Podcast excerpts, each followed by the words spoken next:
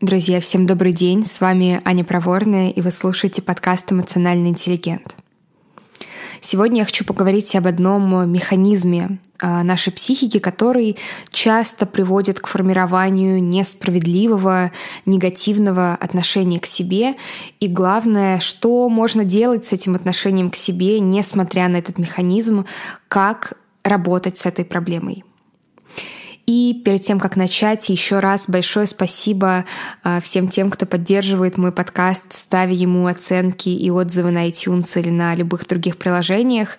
Это очень сильно мне помогает. И если вы еще этого не сделали, но хотели бы, то вам понадобится примерно одна минута времени, и я буду очень благодарна. Это очень помогает мне развивать то, что я делаю. А теперь поехали. И сначала я предлагаю вам э, вспомнить ситуацию, которая, к сожалению, знакома очень многим людям на своем опыте. В школе вы получаете пятерку, приходите домой, показываете ее родителям, и вам говорят, ну, как бы, конечно, конечно, это так. А как это, по-твоему, вообще могло быть? Это вообще-то нормально, так и должно быть. Но в следующий раз, когда вы приносите четверку или, не дай бог, что-то еще ниже, начинается. Почему четыре? Почему не пять? Где ты потерял бал? Что с тобой не так? Что с этим миром не так? Отклик на что-то негативное или как минимум на что-то небезупречное намного больше чем на просто пятерку, чем на просто хорошо. Как будто бы какая-то ошибка заслуживает намного большего внимания, чем э, наоборот ваши какие-то сильные стороны и ваши э, условно позитивные проявления. И нет, к счастью, эмоциональный интеллигент не перепрофилируется в подкаст про детско-родительские отношения, но дело в том, что вот такая вот несправедливость в восприятии переносится на вашу взрослую жизнь и становится частью вашего восприятия себя. И вот как это может проявляться. И расскажу одну историю из своей жизни, которая как раз про это. В январе этого года я открыла свой первый образовательный онлайн-проект. Он назывался Юдую, и это был проект для людей, которые делают важные проекты. Казалось бы, все шло хорошо, но где-то в конце апреля я приняла окончательное решение закрывать его, чтобы открывать новый проект, э, который будет э, с немного другим позиционированием, другая идея, название, формат курсов тоже будет отличаться. И когда я сказала себе, что все, это мое окончательное решение, я действительно закрываюсь, я действительно это делаю, меня, конечно, на какое-то время накрыло э, волной мысли о том, что я так много где накосячила в этом проекте первом. Я выбрала неправильное название, его никто никогда в этой жизни не запомнит, кроме меня. Я выбрала неправильную целевую аудиторию, не так ее сформулировала. Я не додумала бизнес-модель, я не продумала огромное количество вещей, и даже было какое-то зашкаливающее количество моментов, про которые мне нужно было подумать, но я не знала, что про них нужно было подумать и что нужно было их предусмотреть, поэтому я их не предусмотрела. И все это в совокупности привело к тому, что я вот э, несколько месяцев занималась этим проектом и потом решила его закрыть.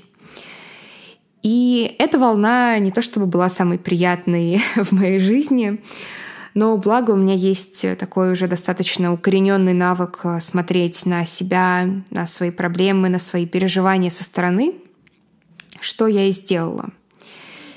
И, честно говоря, я очень сильно удивилась, э, когда вот так немного отстранилась и посмотрела э, со стороны на это все. И удивилась я тому, что я так рьяно кинулась в эту пучину негативных мыслей о своих ошибках, что я совсем не заметила э, огромное количество своих на самом деле побед, которые вот происходили со мной за время э, работы этого проекта потому что это был мой первый проект. Он, в общем-то, по всем параметрам был успешным и в плане, в первую очередь, в плане отклика людей, в плане того, насколько он был полезным, а, во-вторых, в плане финансовом. И несмотря на мою неподготовленность а, в сфере бизнеса, я хорошо справлялась, я многие моменты как-то сама а, придумывала без какой-то теоретической базы, там, не знаю, например, все, что касается продаж, продаж. Я ужасна в этом, как мне кажется, но все равно, вероятно, из-за какого-то доверия ко мне э, их было очень много, и у меня училось больше ста человек. И для меня это огромное количество людей. И я совсем на это не обратила внимания в моменте. То есть мне казалось, что есть только мои ошибки. И вы чувствуете вот здесь некоторую схожесть с этим первым примером про пятерки. Если у тебя что-то хорошо получается, то как бы, конечно же, да, ну так, так вообще-то должно быть. Но если что-то идет не так, то это не так начинает тебя определять. То ты становишься каким-то неправильным. В обоих случаях мы лучше запоминаем и больше уделяем внимание какой-то негативной информации о нас, чем позитивной информации. И этот механизм в психологии получил название искажение в сторону негативной информации. Это, кстати, мой вольный перевод. Возможно, это звучит не совсем так, но в английском варианте это negativity bias. Можно про это прочитать где угодно. То есть негативная информация, даже если она такая же по степени своей значимости, по степени своей интенсивности, а, как позитивная, она больше усваивается, и она встраивается, в частности, в наше представление о себе. А, почему так происходит? Достаточно простое объяснение. Нам кажется, что если мы акцентируем внимание на своих ошибках или на чужих ошибках, на слабых сторонах, то, конечно же, мы сможем что-то с ними сделать, улучшить себя, преодолеть э, свои уязвимости и, в общем, э, стать лучше. Э, то есть мы видим в этом такую эм, стратегию развития, скажем так. Идея, конечно, хорошая, но вот реализация зачастую бывает так себе. Что не так с реализацией? Давайте вернемся к моему примеру, который я сейчас про себя рассказала. Когда меня накрыло волной этих негативных мыслей о том, насколько сильно я ошибалась и как я там что не учла, а, если бы я продолжила вариться в этом и думать о том, что так, я ничего не понимаю, я ничего не знала, я ошибалась, и эта информация бы стала встраиваться в мое представление о себе, то образ меня в моих глазах стал бы примерно таким. Я человек, который, в общем-то, очень плох в создании каких-то бизнес-проектов. А, у меня недостаточно знаний, а, недостаточно чего-то еще. Может быть, меня в целом как личности недостаточно. И, пожалуй, либо я совсем никогда больше не буду заниматься бизнесом, а, проектами, либо, ну ладно, через 50 лет я получу 10 MBA, и тогда, может быть, можно так уже одной ногой наступать на эту территорию. То есть понятная идея. Если эта негативная информация акцентируется настолько, что мы просто пропитываемся ей, она начинает определять круг наших возможностей, возможностей в плане наших действий. Если я человек, который не может, то я как бы и не буду пытаться. Окей, а что тогда делать? То есть если я, когда обращаю внимание на свои ошибки, могу себе этим самым вредить, тогда мне нужно их просто игнорировать, что ли, то есть просто закрывать на них глаза и говорить себе, что все хорошо, я идеален, во мне нет ни одного изъяна, или как тогда вообще поступать?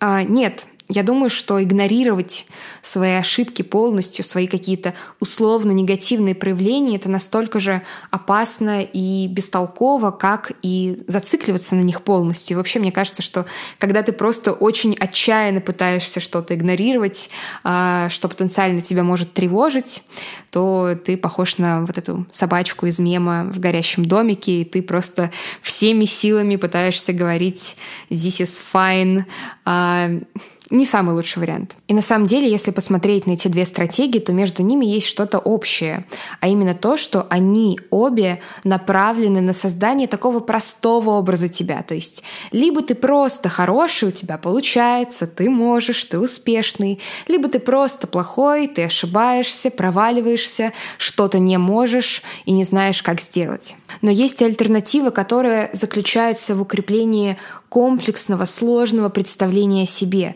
которое, кстати, отражает достаточно очевидный факт реальности Ты сам комплексный, сложный и постоянно меняющийся. Иногда ты можешь проявлять себя как хороший друг, иногда ты можешь быть дистантным и холодным даже по отношению к близким людям. В какие-то моменты ты успеваешь, в другие ты опаздываешь. У тебя может быть успех, а может быть и провал с треском, грохотом и всем остальным. И это нормально.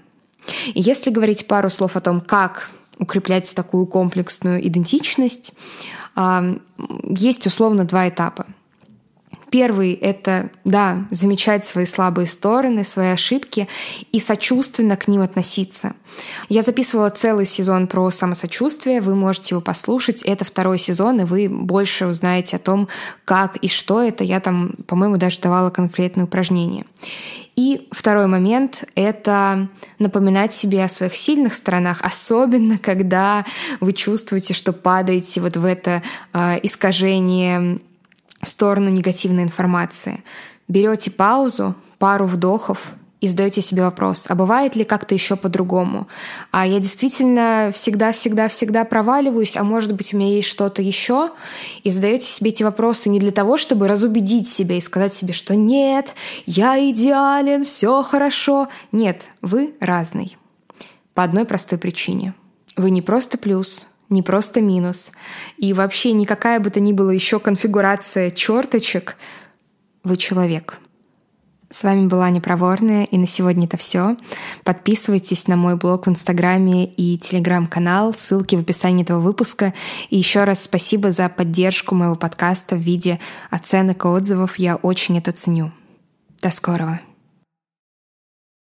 thank you